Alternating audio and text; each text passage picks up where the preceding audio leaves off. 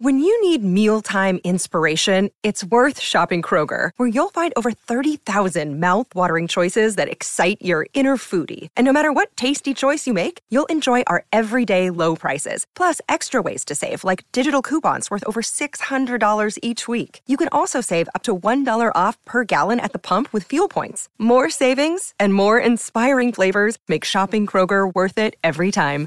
Kroger, fresh for everyone. Fuel restrictions apply. Welcome into the latest edition of ESPN FC. I'm Dan Thomas, joined in the studio today by Craig Burley, Stevie Nicol, and Shaka Hislop. Today, of course, saw the start of the penultimate round of matches in the group stages of the Champions League. We'll kick things off in Paris. PSG one, Newcastle one, but the scoreline certainly doesn't tell half the story. It'd be Newcastle who would open the scoring in the 24th minute after Donnarumma uh, would still look like quite a simple shot to save, and it would be 1 0 right up until the 98th minute, where a controversial penalty would be awarded for handball. Mbappe would convert it, and it finishes PSG 1, Newcastle 1. We'll talk about the significance of that result regarding who's going to go through a little later on. But first, let's focus on the game as we welcome in uh, Frank Leboeuf is with us. Frank, forgive me, I'm going to start with the Newcastle man on the panel. You don't see Shaka very angry very often, do you, boys? No. We did in the 95th minute. I, I, thought it was a ridiculous, a ridiculous decision. Um, it, it, goes against the grain of, of, everything, kind of my own experiences as, as, as a footballer. It, it goes against when I was on the on the IFAB advisory panel, how we were trying to reshape the handball law. N- nothing about this added up, and, and it just felt it, it felt like a, an injustice. But then one that if you're if you're a little bit of a cynic and you see how this game is going, you almost expect it. You, you felt as though, especially when you see eight minutes go up uh, of injury time go up, there were four substitutions made in the game.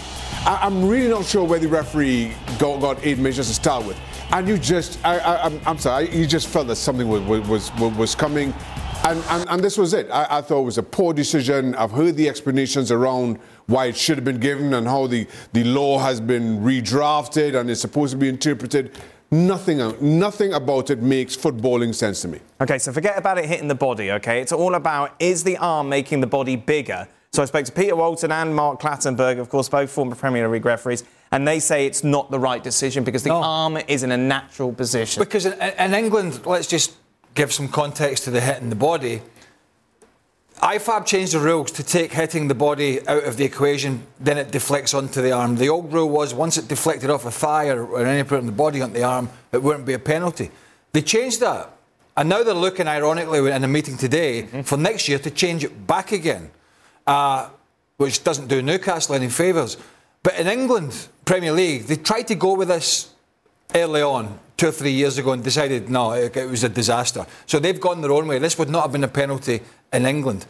It shouldn't have still been, even taken into account they've ditched it coming off the body, the fact that his arm is not totally outstretched. But the other one to me is proximity.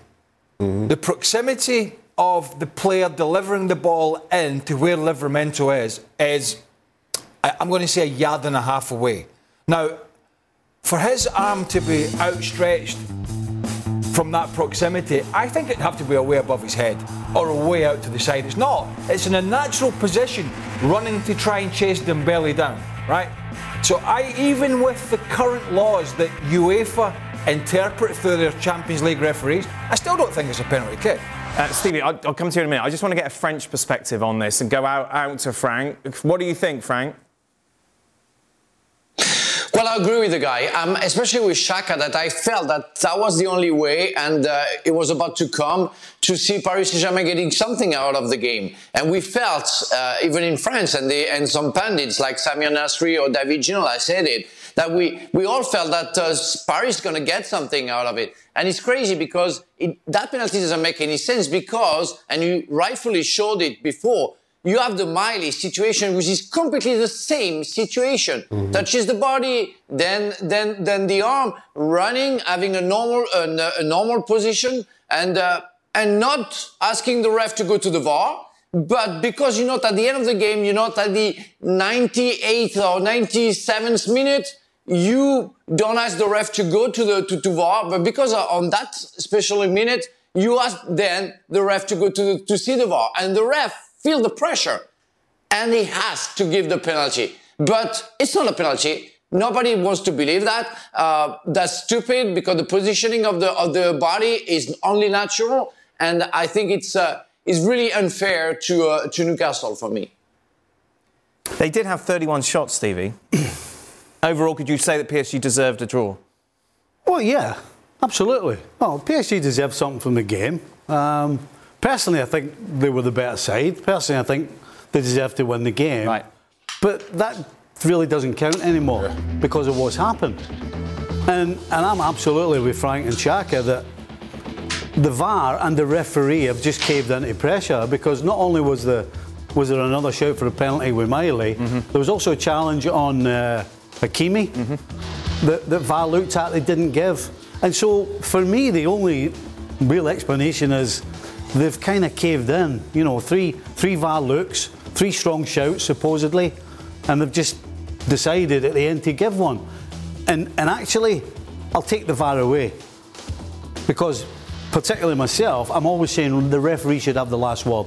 And so at the end of the day, it's the referee that's caved because he has the final say. Yeah. Even though they brought him to the to the to the, the, the monitor, he can still make his own mind up what he thinks because his decision is the only one that really matters.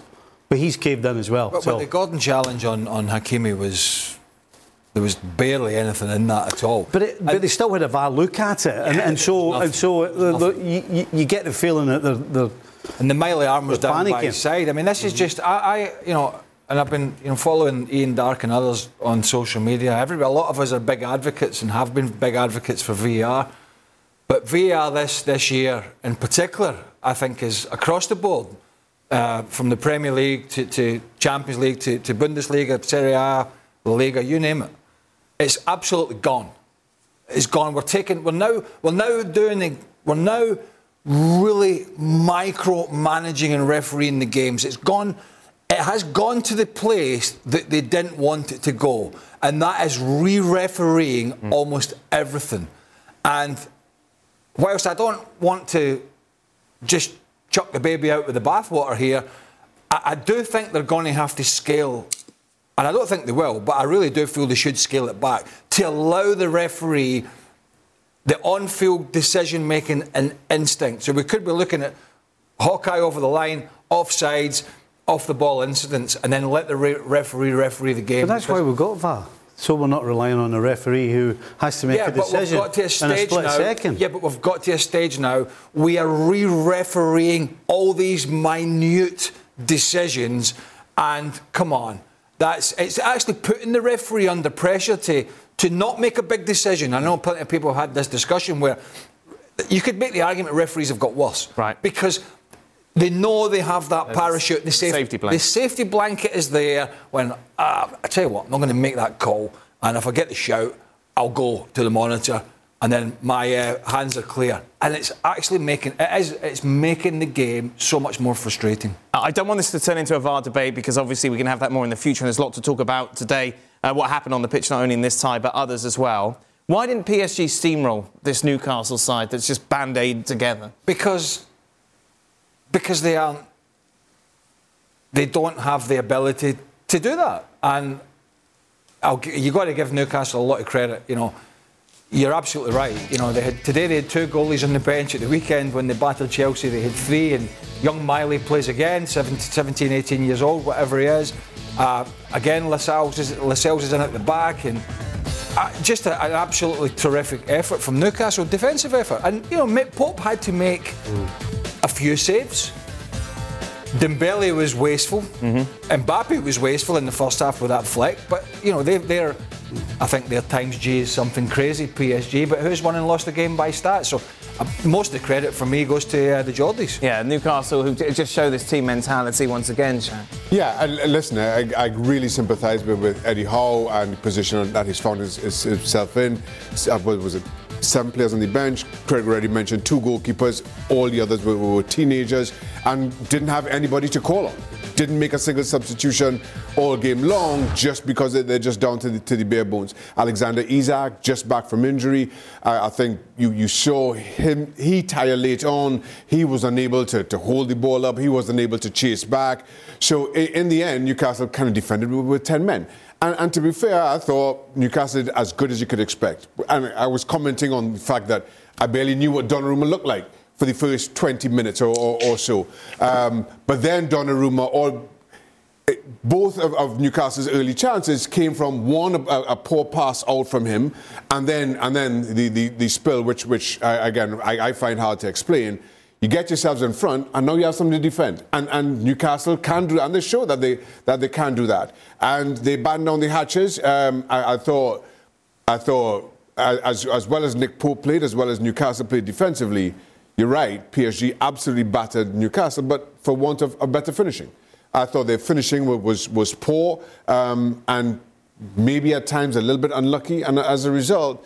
Um, almost didn't get anything out of this. What was it about the, the, sorry? What was it about the Donnarumma spill that uh, kind of had you so? I, I, I, watched that over and over, and I, I really struggled to understand because it, it didn't look like he went to parry this, but but then it, it didn't look like, or it, it didn't look like he went to hold it, and it spilled. It, it, looked as though he went to parry, which is odd because he, his arms are barely extended. He's not at full stretch. So I'm not sure why, why your first thought here is to go to parry. At, at, at, no point to me, at no point it looked like he tried to catch that, tried to make a save, and it spilled. If you make a mistake, mistakes happen. That didn't look like that to, to, to me um, it, with this one. It looked as though he's trying to parry, but his arms are in here. So it was just weird all around from a goalkeeper who I speak for myself here. What three years ago, I was saying he's the best in the world, and now all of a sudden he's making some very basic errors. We expected a response then from PSG going 1 0 down, Frank, after dominating the opening 20 minutes. It didn't really come until like the final 20 minutes of the tie, and even in the in the end, in the final third, they were extraordinarily wasteful.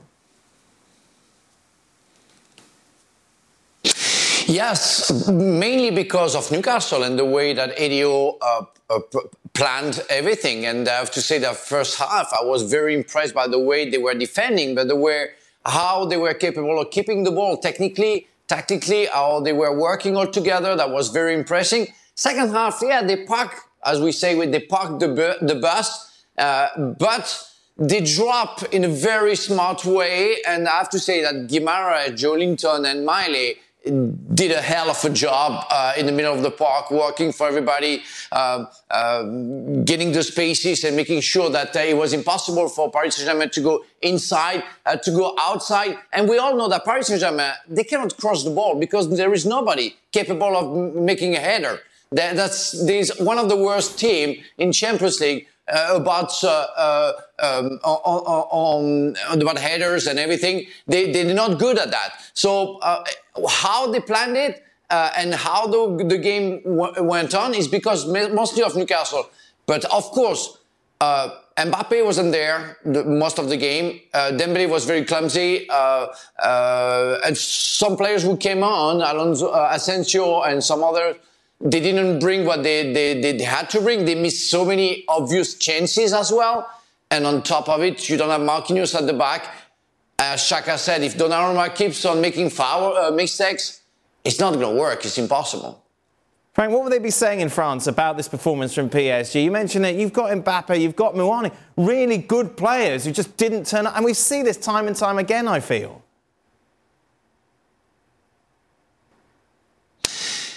Well, people are people are frustrated. For some who likes uh, Paris Saint Germain, uh, some others can be upset. Some some others are not even surprised. That's how they play, and they've been playing. And you you always feel that there is something missing. And Newcastle is the contrary picture of what you see. They play Newcastle, the Magpies. They play with enthusiasm, with self belief, with courage we don't have that in Paris Saint Germain. You have the technique, you have maybe the stars, you have maybe the talent, but you don't have what you need, uh, uh, meaning guts in, in, in, in, on the field. You're not going to achieve anything. And it's what's going on with Paris Saint Germain. And years after years, you feel that. Uh, the players are getting supposedly better and better every year, but then you don't achieve anything. So it's kind of a faith. Uh, it's kind of what you have with Paris Saint Germain and will keep on having with players that you get.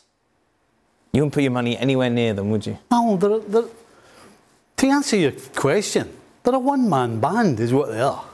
You can't rely on anybody in that team apart from Mbappe. It's down to him. If he's on his game, they win the game. If he's not, they don't win the game. I mean, it really is that simple. They're a one man band. Who, who, who, who do we ever talk about in PSG? It's only, it's only ever him. Because what do you say about the rest of them?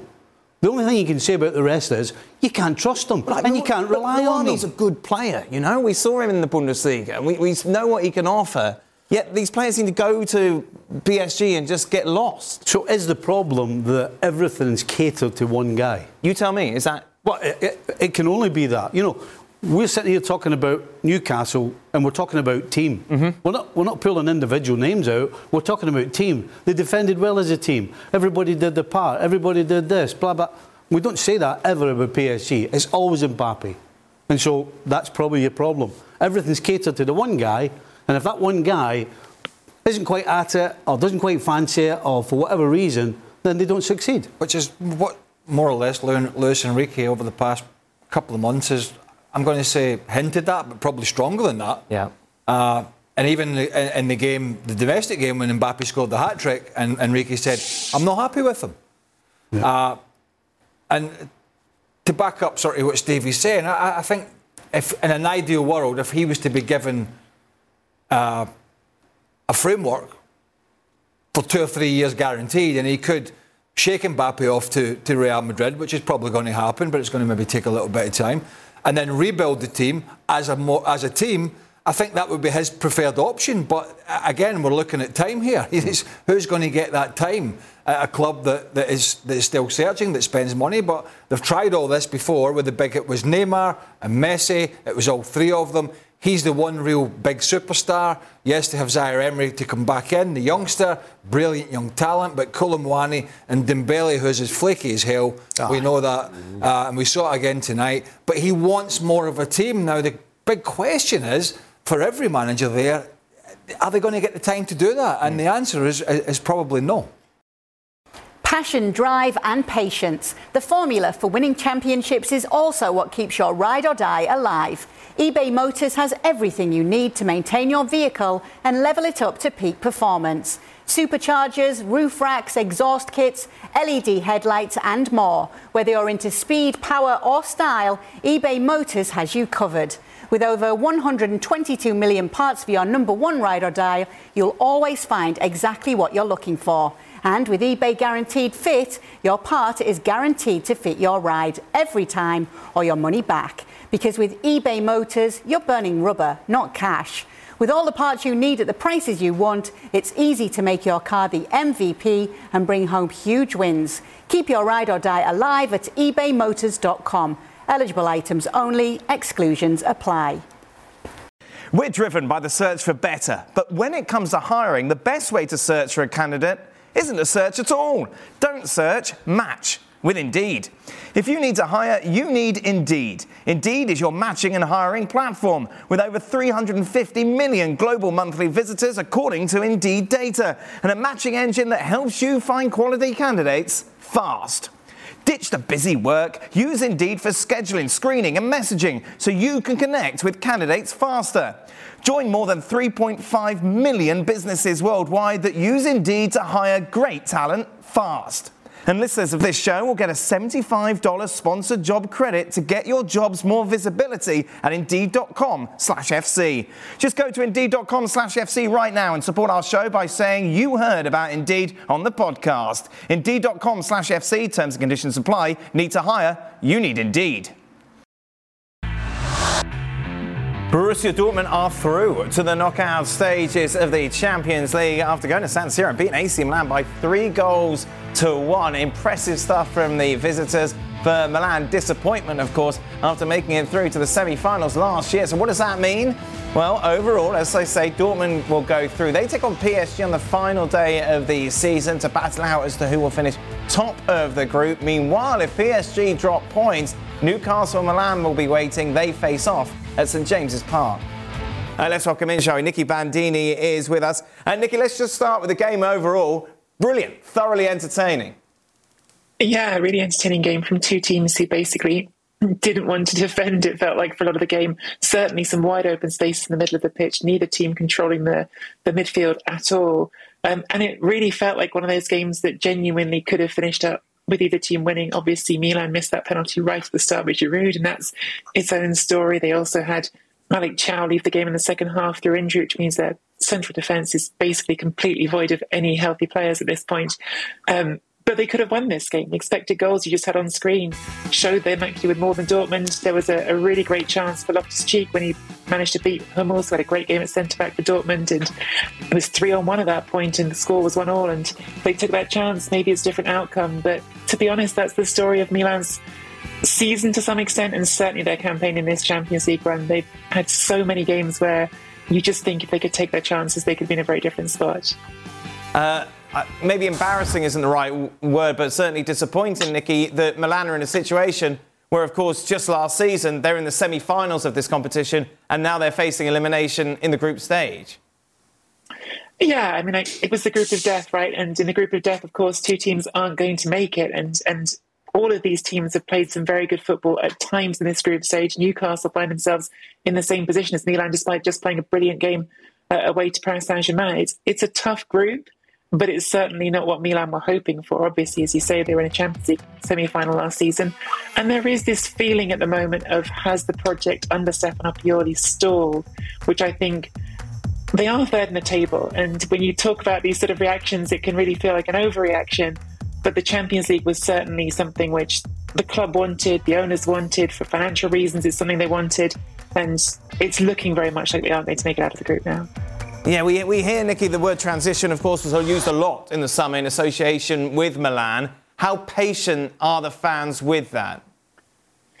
Yeah, it feels to me like it's it's still an incomplete transition for that team. They're still missing something. They're missing depth up front. And you saw Luka Jovic come on late in this game. He's had a, a horrible start to the time there. Really, it's only Olivier Giroud who feels like a, a sufficiently weighty presence for them up front. Um, they've tried to bring in alternatives to Rafael Leao and, and players who can complement Leao. Pulisic, Chukwueze, they've had their moments. Chukwueze scored tonight, but it feels like no one really fills that gap to the level of Leao when he's absent as he was tonight. So the team on paper to me just still looks like it's missing pieces. But how much patience is there for Allegri? Uh, sorry, for excuse me, Allegri. Max Allegri is the Juventus manager, of course. Stefano Pioli, uh, the Milan manager. I would say fans' reactions recently have suggested that patience is short. But the club's patience, I think, is not about to run out right this second. I, I'd be very surprised unless they start looking like they're going to miss the top four if we see a change of manager at Milan this season. Whether or not the project is in the right spot going forward after that will be more of an open question, but I don't think the club is in any real rush to make a change. Meanwhile, Craig, I, I don't. I might be wrong, but when this draw was made, obviously we talked a lot about this group. I'm not sure if anyone would have had Dortmund going through given how they started the Bundesliga. Yet they seem to, as I said, they saved their best performances for Europe. Is it just there's less pressure? I, I don't know. I mean, the performance, I mean, this performance tonight in Milan was very good. The one in Newcastle yeah, was excellent. Uh, was excellent. Uh, that was a, that looked like it was going to be a huge blow for Newcastle's chances. This this group has sort of ebbed and flowed as every time we've sat here went right, right. PSG have got this, uh, yeah. got this by the scruff of the neck, and everybody else is fighting to get in that second spot and maybe in, in, and then into the Europa League, and then it's changed again. And Dortmund have just obviously they've qualified, they've taken it by the scruff of the neck, and, and they can control to some extent who else uh, goes through to the knockout with them. But yeah, you're absolutely right. If any, whatever it is they're doing in this competition, for some reason they cannot seem to take into the Bundesliga on a consistent basis. Tell me the answer, Stevie. For once, I think you're right. Wow. Honestly. It's not often you're right, but you're right again. I'll take it. it, has to, it has to because be, there's no expectations. It has to be psychologically. You, you, get the feeling when they play in the Bundesliga, they've still got the weight of last season on the back, right. but you don't get that feeling when you watch them in the Champions League. So, again, congratulations, Dan. You're right for once. Jack, do you want to say I'm right as well? no, I, I, no, I'm not adding to that. I'll let Stevie tell you you're right. I don't like, I don't like Grumpy Shaq. he's, still really not after Newcastle. so, in theory, Frank, PSG playing against the Borussia Dortmund side, they're already through. This should be fine, shouldn't it?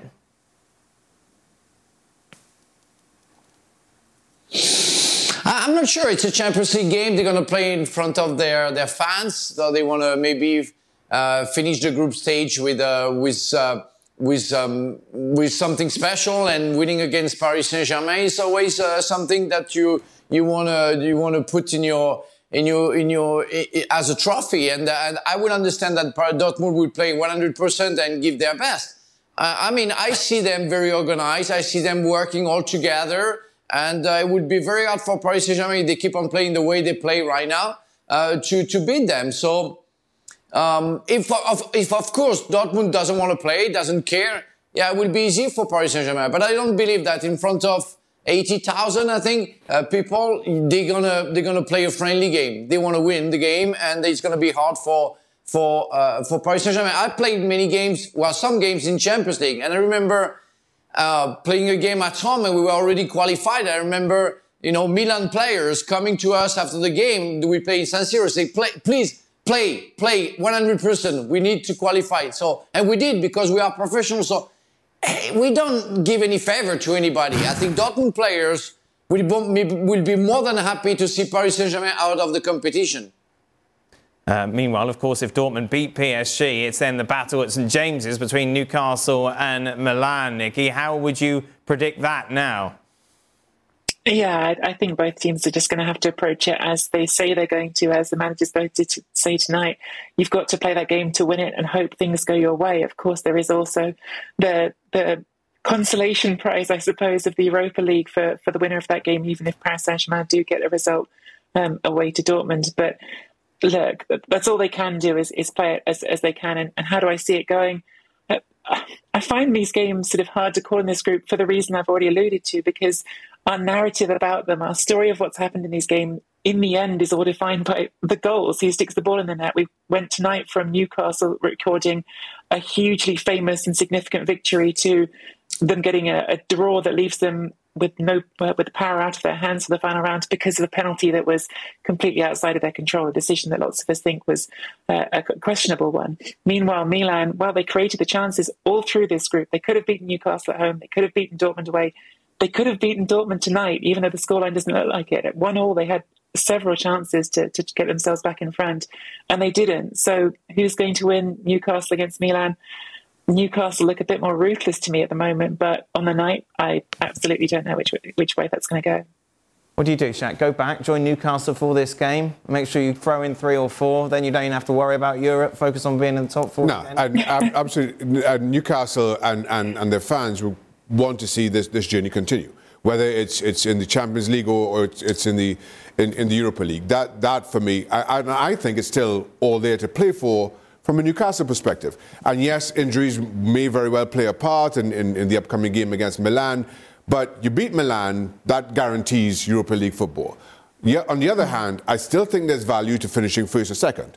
Of course, PSG beat Dortmund, so Dortmund will want to they need to they need to beat PSG in Dortmund to guarantee finishing top. For the head to head. So if from a Newcastle perspective, you're hoping that's Dortmund's approach, that they want to finish, they want to finish top of the group.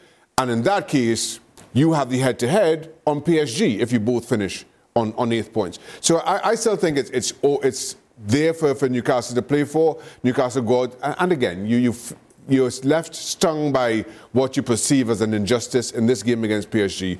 You're going back to St James's Park. We've spoken time and time again about what that atmosphere can be like. And, and I think you see the best of Newcastle in that game against Milan, against a, a Milan team who may be willing to down There's less pressure on Newcastle. It's a whole lot. I mean, let's a, be honest. There's a lot. There, there's a there's a lot of sympathy, particularly within the northeast, of the understanding of the injury and suspension situation. Right. Mm. Back in the Champions League with the big boys for the first team, and however long it is, nobody really expected them. Let's be honest, with the bare bones to go in Paris, to go to Paris and and get anything. Yeah. Now it looked like they were getting three points, but they got a point, which is more than most of us thought they had any chance of getting. And to be able to go to the last game at St James's Park and it could go either way, I think it's about as good as it's going to get. Uh, it was ever going to get for them. Bearing in mind the scenario that they're in, and they're just back in the Champions League. And if they drop into the Europa League, as Shaq said, it's not the worst because that is obviously an avenue still for the Champions League, and that's going to be a tough fight domestically for Newcastle this year to try and get in that top four or five, whatever it is, for qualification next year. So if I was Newcastle, and bear in mind they're playing Milan, the pressure's on them. They were semi-finalists last year. Newcastle, if you know, if Newcastle don't qualify, they don't qualify. For Milan, it's a bigger uh, disaster. So prediction then? Who's who's going? I think I think I think Newcastle can win at, at St James's Park if Right. if, they, if it's a Newcastle that played PSG and not Dortmund at home uh, turn up. But what worries me is what's out of their hands. Right, the PSG. The PSG game. Yeah. I'm not convinced by PSG, but it, it, it would just that would be my big concern. Who's going through, Stevie? Uh, PSG, Dortmund. Yep. And Europa League? Newcastle. Newcastle beats Milan. Absolutely. Oh, there we. Very confident. Uh, we'll say thank you very much to Nicky, much appreciated. Just a reminder, extra time is available all the time over on our YouTube channel. Be sure to go over there. Frank will be uh, joining us on extra time to answer some of your questions.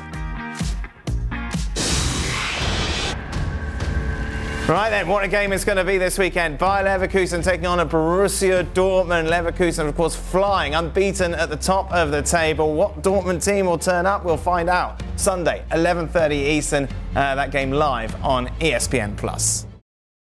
Did you know less than 10% of Americans own an e bike? Here's why that should change. Studies show e bike owners actually end up exercising more, plus getting outside more. If you're looking for a balanced lifestyle and everyday adventures, you need to check out Lectric e bikes. They are the number one selling e bike brand in America. Their bikes are typically foldable, pre assembled, and have serious range up to 150 miles on some models.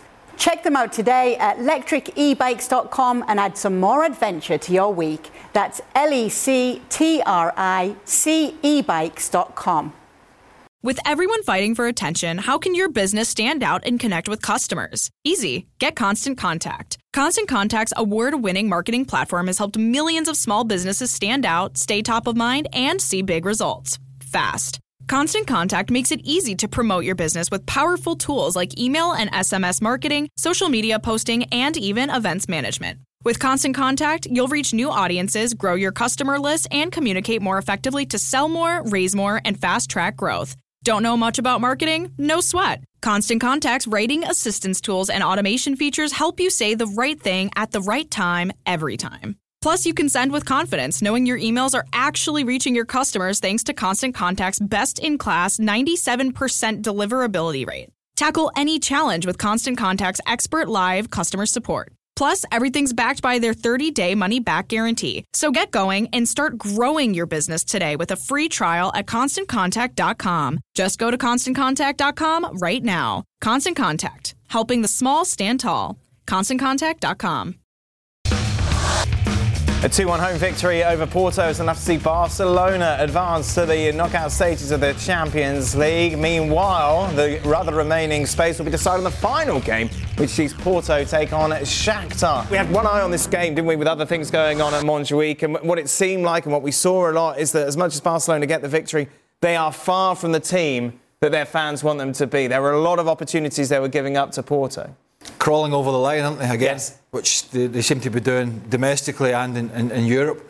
Uh, that defeat last time out against the next really put them under pressure. Go behind in this one, it looked as if you know, the pressure just seems to be getting to Xavi now, and the, the- you know, back in, in Spain, they're asking more and more questions. You know, this this great player that he was is not the great player anymore. He's not been judged on that. He's been judged on this this side, and as harsh as it would seem, because they won La Liga last year, they've just not been playing well. They have just not been playing, and this, and also the pressure was that this group. It was almost a given, wasn't it? You know, Barca got to qualify, and all of a sudden they were in a predicament where Yeah. they were desperate for a result. But they have a huge game at, at the weekend on Sunday against Atleti coming up. So that's going to be a much bigger test. Atleti, one of the form sides. Uh, but they're not convincing. That's all you can say. They are not convincing. Whenever he picks his team, and we see this one tonight, I'll guarantee this will change for the weekend again. He just he just does not know what his best 11 is at the moment. When, when Stevie's full of praise for a goalkeeper, you know he's having a good day. and it seemed every five minutes Stevie would shout, oh, keeper made another good save. Apparently, That- he, that made, kind of- he made two great Yeah, saves. he, no he test, did. no. Pena did have a, a really good game, but to, to, to, to Craig's point, once Stevie starts praising the goalkeeper, you know how, how poor you're playing. Aye. Uh, as Craig mentioned, the big game this weekend in La Liga is Barcelona against Atletico Madrid live from Montjuic. What a tie that should be. Atleti uh, flying at the moment, not only domestically but in Europe as well. That match at 3 p.m. Eastern coverage begins at 2:30 on ESPN Plus. Manchester City maintained their perfect record in the Champions League, but they were made to work hard for their 3 2 victory over Leipzig. In fact, they were 2 0 down going into the second half, but goals from Haaland, Foden, and the winner from Alvarez would give Pep Guardiola's side all three points. And what that means, City then will qualify top of the group. We knew before it would be those two who would go through. Leipzig will have to settle with second. Right, let's do some maths. Four, four plus two, what's that? Seven goals in three matches City have conceded. Is yeah. It, I mean, I don't like, know. How, how, much we read into this, like as no, a game I, that they've already kind of well, they know already through. Well, no, no, no. Well, you they, think that's a problem? They wanted to finish. Yeah, they want to finish. Look, they want to finish top. I said in jest, maybe they wanted to finish second. I don't know if there was a mindset about whether this, you know, bearing in mind, was it Leipzig they beat absolutely smashed, was yes, it last yeah, year? Yeah, it was over the two legs, the eight. Yeah, absolutely killed them. And I don't know if there was that kind of mindset, but there is a, I think there is something a little bit deeper rooted with their, uh, with their defending. And, you know, Stones has been out. I mentioned Dias there. We've seen Gvardiol play as a left back or a left sided centre back. He changed that at the weekend for, in the Liverpool game because because Gvardiol's been struggling when he gets isolated out there and Aké came in to try and handle Mo Salah. But Ruben Dias, who I thought at one point was arguably the most consistent defender in Europe, if you think back to, eh, you know, he, he making mistakes there. The Chelsea game, he was horrendous at Stamford Bridge. I think there's a, uh, Akanji for that. Akanji, yeah. I mean, I can. You go up to Akanji at Dortmund, you could every week you could go mistake, mistake, mistake. He seemed to have drummed that out of him at Man City, but it just seems to be creeping back in a little bit, and that's a concern. It's decision making. Defending's all about decision making. Listen, it helps if you can do the 100 metres in 10 so seconds. Why are they making the wrong ones? Well, because they're overthinking it now. I think, I think because they've they've all made mistakes. Okay. Then the next time you're overthinking it. You know, when you when you're cruising through games, you're making decisions and it comes easy and you're composed. I mean, I always talk about composure in front of goal. Mm. Well, you have to be the same defensively. You know, if, if Dias is composed there, he's figured out that he's the last guy. He can't afford to dive in. But when you lose your composure, then you make decisions you wouldn't normally make. And too many of them right now are making bad decisions defensively. I, I think at times as well, you just have to do what's needed. I mean, sometimes I, just wonder if this kind of total football mindset around City is getting the defenders. What's Akanji trying to do there? When, listen, you're one on one and it's a ball and maybe you lose, lose flight, just take ball and man and, and concede, concede the foul. And, and, and that's fine. But, you know, to, to kind of stand off it, it, it was just, and, and Dias then does similarly, it's just really, really odd from, from otherwise good, good footballers who I, I just think sometimes just do what's needed and deal with deal with the repercussions uh, after. Uh, last year, although Haaland got all these goals last year, it looked to me because the because of the the flaws from the previous two or three seasons in Europe in particular, when they came unstuck against teams that they'd completely dominated by making bad decisions like that. And last year, even though they had all these attacking players and they still scored all these goals, it looked like defending was almost more important to them. Mm. That they realised that they had to get that part of the game right, particularly in the Champions League. And this year, it just seems to be those decisions that Stevie's talking about just seem to be creeping back in. They seem to be creeping back in more and more. And, you know, we've talked about it on the show here. You can go back domestically this season, uh, and it's only really against the poorer sides, and not many of them, that they've kept a clean sheet.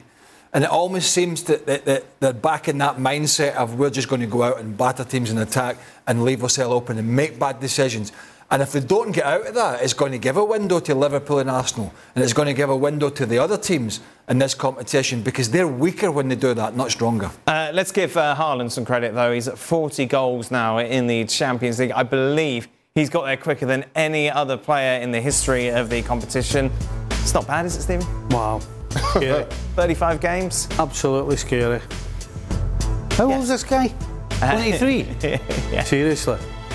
Yeah, he's 23 years and uh, 130 days. Oh my goodness. Uh, there we go. That's the love for Haaland. Uh, just a reminder then, uh, the Bundesliga is with you in its entirety of the weekend. We mentioned that big game between Bayer Leverkusen and uh, Borussia Dortmund. That's on Sunday. Uh, before that, though, Darmstadt take on Cologne, and on Saturday, Bayern Munich against Union Berlin. Our feature game at 9:30 alongside Leipzig against Heidenheim.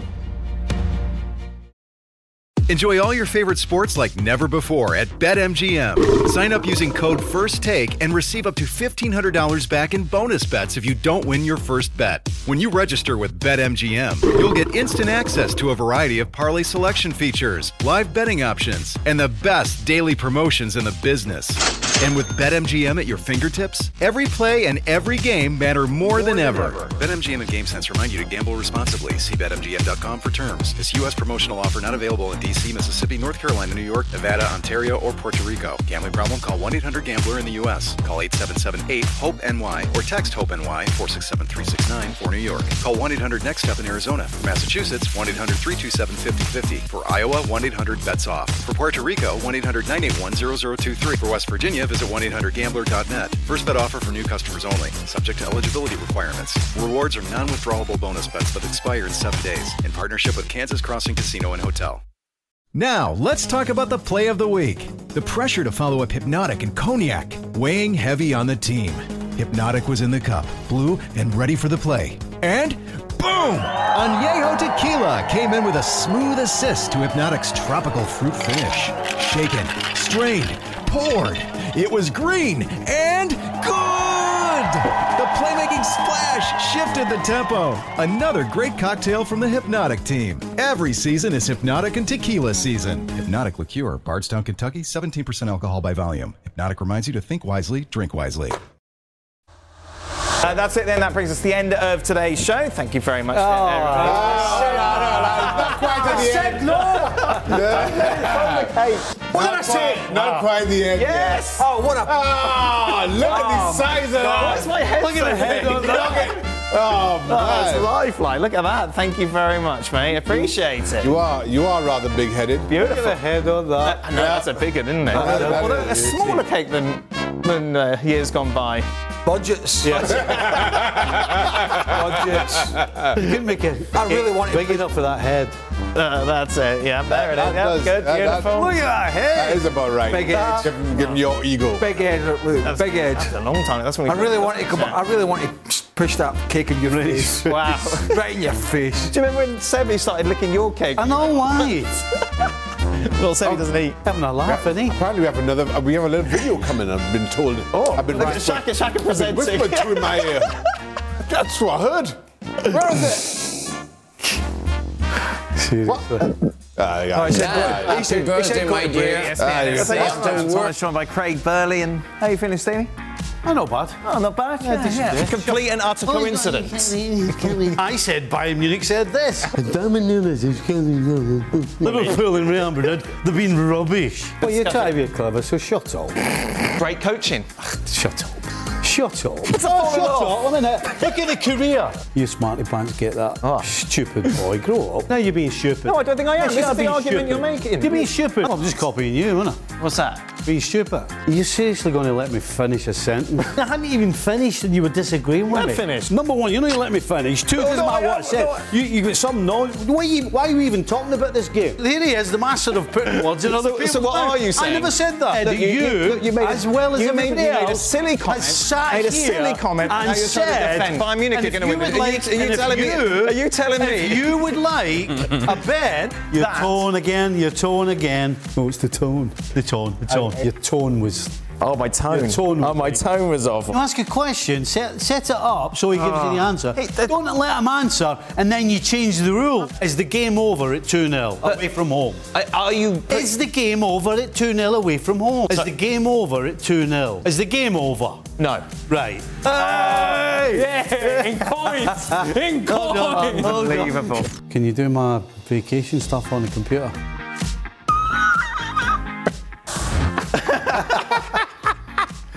You have to give Stevie a nice slice of cake now. Yes. Well, I'm sure he'll, he'll help himself to one anyway. Right. Why? Just for being rude to me. I think that's, That's a Celtic cake, really, isn't it? I mean, you're not. I it's think so. Oh, very- I can't have any of that. That's it then. I can't oh, oh, oh. Extra have time any. is next. Frank's back. He'll talk. That'll be cake. fun. Till then, goodbye.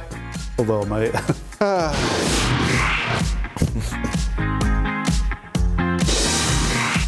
Welcome in then to the latest edition of Extra Time. Shaka's here. Stevie. You know what that is? Craig. Shaq, do you know what that is? Frank? Do you know what kind of cake that is? That's a cake Oh. for a man who's finally grown up. Yeah, it's a very grown-up cake. Most At definitely. last. At last. Maturity. Maybe. Maybe. That's coming from my wife who put out a post going, finally he's growing up. Finally. Finally. How passive aggressive is that as a compliment? Looks like Have we got any questions, Shaq? Do Uh, I don't know. You share some cake. you want some cake? Yeah. Oh, I don't have a knife. Oh, I don't, I don't- I don't- a knife. There we go. I have just Hey, have a cake. Shaka. There's no questions up here. There's no question. All right, I'll just read uh, that. Uh, who was in, Happy who was in your birthday, ear? Dan. Thank you very much, Frank. Yeah, thank you. Go on, what, Our what, producer, Mr. Moran. Can we, can we eat that bit? Aye. Sorry again? No, it's all right. where are we? It looked like paper, didn't it? There we go. It didn't look 40, real. 44? It's not 40, Flip me the knife, 43. Doug. 43. You need a knife to, cu- to, to cut it, right? Slightly disappointing. yeah, knife I cut. do. I do. Right, what's the first question? I don't know. I can read it. You cut. I'm all about I the can't cake. then, Shaq. You really. I'm all made about a, the cake. Made a mess of that video at the start. Uh, No questions today, but in honor of Dan's birthday, oh. here's this gem. Hold on. Oh. Then we have that already. Oh. How you doing, Jack? I'm all right. Oh, He was not grown up. No, no. You get arrested for that these days. oh, what, hanging around next at the I just- honestly, I just think uh, that's, That's it. wrong. That, that, that is so concerning. Do you want to do you want a bit of cake, Stevie? She saw that picture of your missus and married you. Excuse fingers. what? I mean, She did. Seriously. She did. It's got she to did. ask She didn't questions. see that before, How surely. it? It's a beautiful picture. You don't want? Do you want some? I'm fine. Yeah, I thought you. I'm, did. uh, no, No, that's all right. Okay. I'm, I'm okay. All right. Um, what's the next Craig, question? Let's- We'll keep it for the the, the, uh, the crew. I'll have some cake. Oh, he's such a giving man. By the way, don't, don't give me crew. too big a bit. What? The size of that. Well, your belly's Feed big enough. I'm going to feed a He's had a look at your. He's had a, had a I'm look going to at feed a your. spada. Had a look at your Derby Kelly. Let's. Uh, Frank, have the referees saved Luis Enrique's job?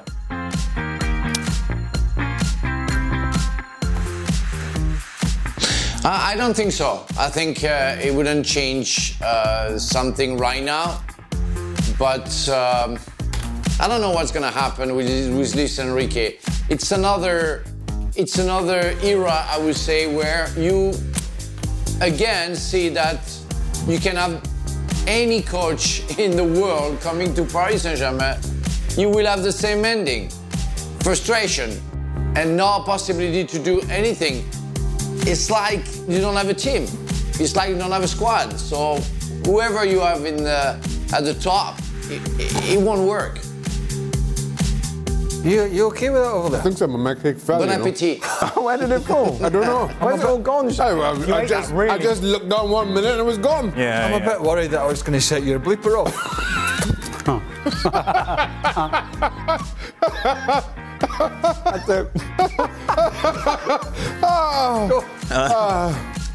What player would you? Oh, God. What player wound you up most when you played against them? Who was the one guy who could get under your skin, and what did they do to get you so irritated? I can't imagine you any. What, like, you wouldn't let anyone get to you. No. No. You'd be the one that's getting under people's skin. No.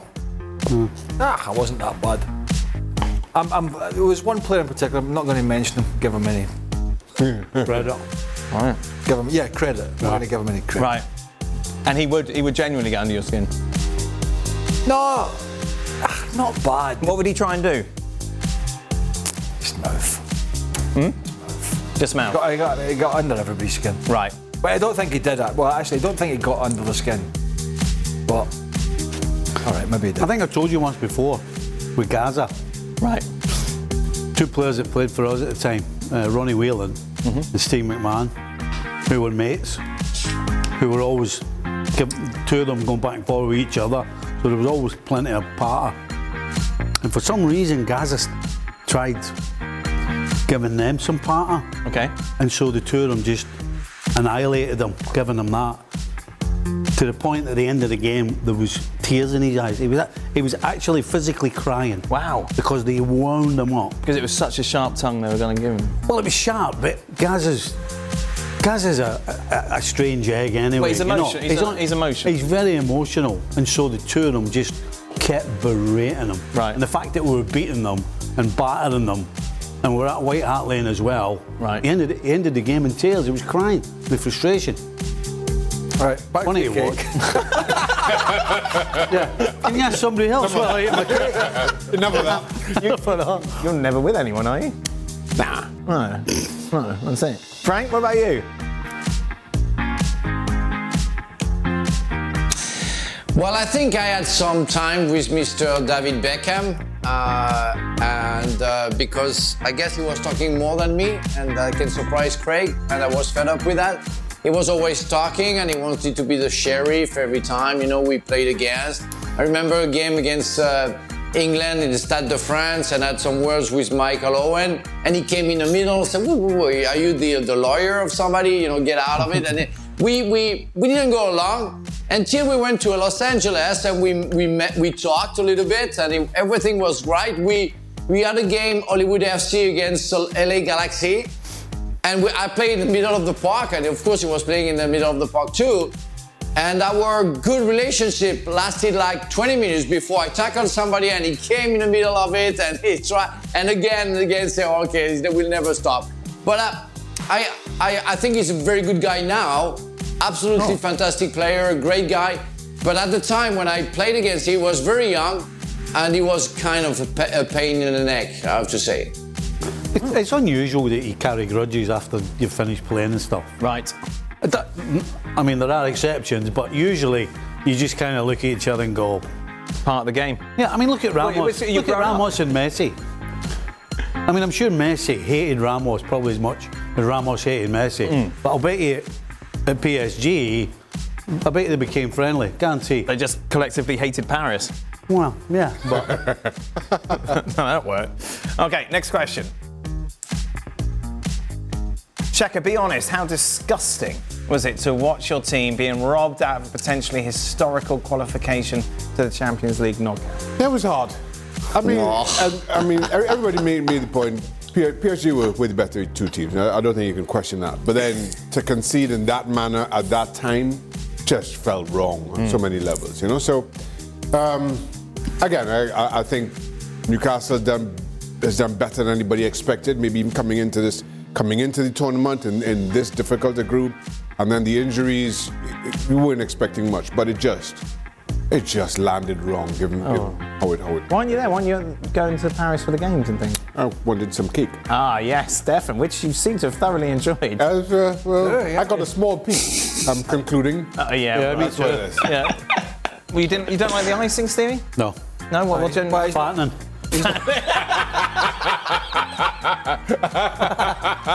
Do you only like Eleanor's icing, or is it just icing No, in general? no. I don't like icing. Oh no, He's not, he's not eating it because it's green. No. because it's green. It's Celtic. Okay. You need, I told you, there's a buzzer going off in Boston at the moment. Somewhere in Boston. Okay. Next question. By the way, I'd be a bit worried about that cake if I was you. Why? That's, that's, that's telling a story, that is. What's this? What? They're so small. Yeah. Yeah. It's, it's, it's been well on so little money spent on it. It's, it's, As long as I'm not getting a muffin like Seb, then we're okay. a last minute, last minute calf muffin.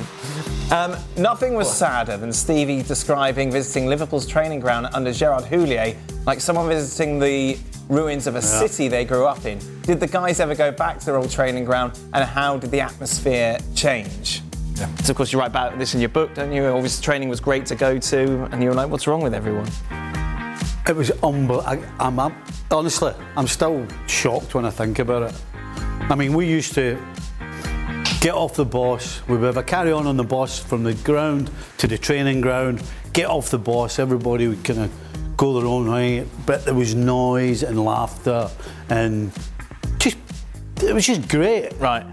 And then that day I went back, it was silent. And, you people not- were coming in. And you, you were at the training ground just now, weren't you? But that was international breaks, though no one was there.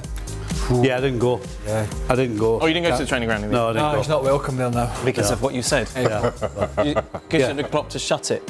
Yeah. Yeah. Gerard Houllier was very school teacher-esque. Right. In fact, he was, I think, a school teacher. But I remember Gary McAllister, and this probably roughly around the same time.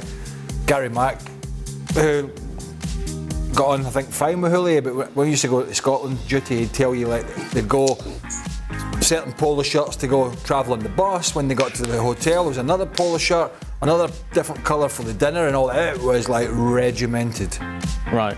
which to that point is a bit like. Ah, When you were doing commentaries in the UK, did you ever go to training the day before or anything like that? No, in fact, one of my old bosses it, it brought, brought up a suggestion that that, uh, that I would go to training and we'd start talking about the set pieces, what teams were working on, and then we could describe it on a commentary in a weekend. Yeah. that was poo pooed. I, I wonder who poo-pooed that.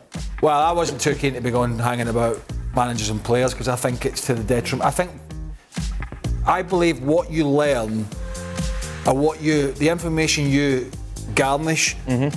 is not as strong as being able to do a commentary or whatever and not be judgmental because you've just been talking to people. Sure. Uh, yeah, I think it's better to stay out the way and then you can make a clean call. But some people like to do, it, they certainly like to do it in American sports. I remember going back to Chelsea, but it was very much six months after I'd left and I went back down there uh, and, and nothing had changed. Right. Because Frank was still the first voice I heard when I walked in. and uh, there was a few different people there. I went down uh, Mike, to get some treatment from Mike Banks because I was in London, the old, the old physio at the training ground, and it was it was the old training ground. But that was a good bunch of players. Right. But I can imagine his scenario gone from that, Yeah, you know, to like where everybody was footloose and fancy free, and that's how they played, to this regimented, Yeah. sort of no fun, call the fun police sort of squad. I would have hated that. Even even the warm up. When they started the warm up, they're running around and there was silence. Nobody was. It wasn't that nobody was talking. They were all whispering to each other. I'm sat. Ah, exactly. And I'm thinking, I'm thinking, are they going to are they going to get into trouble or something if they laugh or joke? Or, this really is. this I, I, I was absolutely cut deep, gobsmacked. Stevie. Aye. Uh, what about you, Frank? Well, I, um, as Craig mentioned, you know, we used to train at uh, Harlington, close to Heathrow, and I spent five years doing that. And after my career, I went to Cobham to interview John Terry, so I went to the new training ground, and that was crazy. Where you know, it was like our second house in Harlington. We were able to do everything. It was windy place, you know, uh, location. Sorry, we, but we we felt, you know, it was belonging to us. And when I arrived in Cobham, the security guy, you say, you stay here, you don't move there, you cannot go there. It was like very, very strict. And it's only when J- Jose Mourinho saw me that he said, oh, Frankie, come over, you know, I show you around. I said, well, at least one guy knows me again, still, and uh, and uh, I, I'm okay, I can move. But that, that into quite was a so name dropping different. That uh, was segment for Frank. appalling David in a way. Beckham, Jose Mourinho. I'll tell you, I'll tell you another thing. When- before, before, before they, they changed Anfield, there used to be a corridor from the changing room all the way down to where the manager's office was, and then across was the players, the players' lounge. Okay. And what happened in the players' lounge? They lounged. That's got nothing to do with it. Okay. And so I went back to playing that, that game. Kenny, we played the, a replay of the 86 FA Cup final. Okay. And after the game, when I went out of the dressing room to go to the players' lounge to meet everybody and have a beer and the whole thing, Yep. they had put in three doors from the dressing room to there. They'd put three doors in, and you had, Endorsement- and you had to have a pass to get through the doors. You had to have a certain pass Right. to get through the doors. And did you have the pass? Uh, oh. Hey, that was the pass. Ah. but it was it was ridiculous. It was like Frank it was like I'm the legend. they, they, had people, they had people on the door, security on the door. Right. I mean, seriously. Oh, doors. Just gone, just gone crazy. See what upsets Stevie the most? I had to go through three doors to get to the bar. Three doors to get to the bar. Three doors. I was talking. It was an extra minute and a half. Two beers. It's a couple of beers. it's all security. It's security all over Jack, there. you go back to your clubs a bit, don't you? Newcastle. I- I've only I've only been back to Newcastle twice. Once Kenny and, and Terry McDermott were, were in charge. Two of them just full of life. You know, Yeah. n- nothing changes but as far as they were concerned. And then I was back. What was it last year? But Then this is of course right after the, the takeover and Newcastle get themselves well survive in the, Premier League. So the whole atmosphere was just everybody was just buzzing. You know, it was the second to last second to last game of the season. So e- everybody was just kind of was, was happy about about life. How many doors were there? Only two, so Okay, I, I was that's okay. right. So I was all right. Yeah. Uh, that's all right. It's not quite as secure. yeah. yes. Secu- security was a little bit lax. Have you got any other questions? A- Aside from this horrific penalty decision, was the result fair considering PSG dominated much of the match and could have had four or five goals? Frank? That's not how it works. Well, yeah. I think they deserve to. Well, they at least deserve the draw, Paris Saint Germain. But, um, but um, you know, it's, it's how it is been built. It's how that penalty decision has been built with the other action with Miley, with the Hakimi also maybe penalty decision or non-decision. I think it was like, and Shaka mentioned that during the show. It was like the only way Paris Saint-Germain could score a goal tonight is because of a crazy, uh, bizarre decision from the referee, but not an obvious goal. It's how I felt it, and it happened, and that's sad. Okay, two more questions left. We go home and open our presents. Oh, exciting. Sin bins in football. We're so intrigued to hear Stevie's thoughts on that. The fact that the officials are already struggling with so much, will this not make it worse? This is, of course, discussed today, I believe, uh, the IFAB meeting, Stevie, that sin bins could be introduced for kind of orange cards. No thanks. No way. Stupid. No. Absolutely not. No. No. Nothing, this there's is nothing, crazy. nothing wrong with it. Nothing wrong with the way the rules have been forever and a day. You step out of line, you get a yellow. If you get another yellow, you're off. Right. Or if it's egregious, you get a red and you're off. That's it. Right. None of, none of this sin bin I mean, nonsense. Imagine bringing this up at a time when, let's be honest about it, the the uh, the officiating and the whole story around it is a mess. Yes. Right. This is a classic case of trying to come up with something else, whilst the other part of the house is bundling down. Yeah. Because they can't get the laws of the game at the moment need to be adjusted, and they can't get those right. And now they want to add another, at least another one layer of subjectivity, because it will be, you know, a sin bin for back chatting. who's- is- uh, For one back chatting to one ref is is okay to another ref. It's not. It's over the top. So, I mean, come on. When, when, when I was at the um, IFAB panel, we discussed this, and Why don't you go back on it? I, I Make should. yourself I absolutely useful. should. What? No, it's all right. It's all right. What, what? He was shown the door. Was you showing three doors? Just one. Just one. You're probably I far couldn't- too I couldn't get back through why. that one. I couldn't get back through that one. Hey, I bet it was because you were talking sense as well. but the, the discussion then was, well, or certainly I I felt the consensus was at the highest level it didn't make sense. Highest level, no. At youth football, it made sense because Did you get thrown out because you were a goalie? No, that's not the reason. I just got thrown out. It was a little bit harsh, actually. Ah, Your feet? sad. A little bit sad. the fee. Was it your feet? Let me finish what I was saying. right, right. At, at, at youth level, it made sense because you know that's the, the focus is on development, and you don't want to punish young players with a sending off in, in youth football. But at the highest level, absolutely not.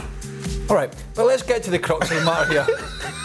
right, for, I'm more in sin bins I couldn't care about, VAR I couldn't care about, Newcastle got knocked out of the Champions League, now I couldn't care about. Why did you get biffed, kicked, Yeah. I- I was- jettisoned? I was never offered a. I was never offered an explanation. I just got an email one day saying thanks for your service. Thank you. But, but your pass won't get you through any doors. Oh no. Who signed it? Who was the boss? Marco van Basten. Everybody. Whose name, whose Football. name, whose name was at the? Football. It was unanimous. Pretty much, yeah. Blackballed. yeah. okay, that's it. Right, there's one more question. Oh. Frank, predict Mbappe's future. Oh. Oh, oh bright. That's the only thing I can say. Uh, what do you, what, what Manchester Drake wants to know? Where he's gonna go? What he's gonna achieve? I don't know that. Um, I just hope that he's gonna be very, uh, very That's it's successful. prediction. and uh, and that's it. But there's no, nothing much to say. Oh, what's wrong, Frank? What's happened? Yeah, well, he's, Aye. he's got animals to go and He's see got a delay on his feed today, hasn't he? That's it. Well, you know what? No, it's that. It, no, no, it's Should just, check the just roof what, what do you pigeons. want to say? You know, I really hope that he's going to win the Champions League. And I, and I really hope he's going to win against the World Cup, and uh, and he's going to choose the right club when he if he leaves Paris Saint Germain. That's the only thing I can say, and I, I hope he's not going to get injured. That's the main thing for football players. Beautiful. All right, that's it. All right, that's, enough. it. You grown up little man. Off we go. Off we go home. Exciting. Contradiction in it? you mature. Uh, just a reminder, we will be back Adult. tomorrow. Um, Galatasaray against Manchester United, I imagine, will be much. More cake? Any more cake tomorrow? Oh, Shaka, there'll be no more cake left if you keep eating. Well, I'm not, I'm not coming back tomorrow then. Right, good. Well, you're just like IFAB, you're not welcome. Yeah. But no explanation. It's sod off. just an email. Did you know less than 10% of Americans own an e bike? Here's why that should change. Studies show e bike owners actually end up exercising more, plus getting outside more. If you're looking for a balanced lifestyle and everyday adventures, you need to check out Lectric E Bikes. They're the number one selling e bike brand in America. Their bikes are typically foldable, pre assembled, and have serious range up to 150 miles on some models. Check them out today at lectricebikes.com and add some more adventure to your week. That's L E C T R I C ebikes.com.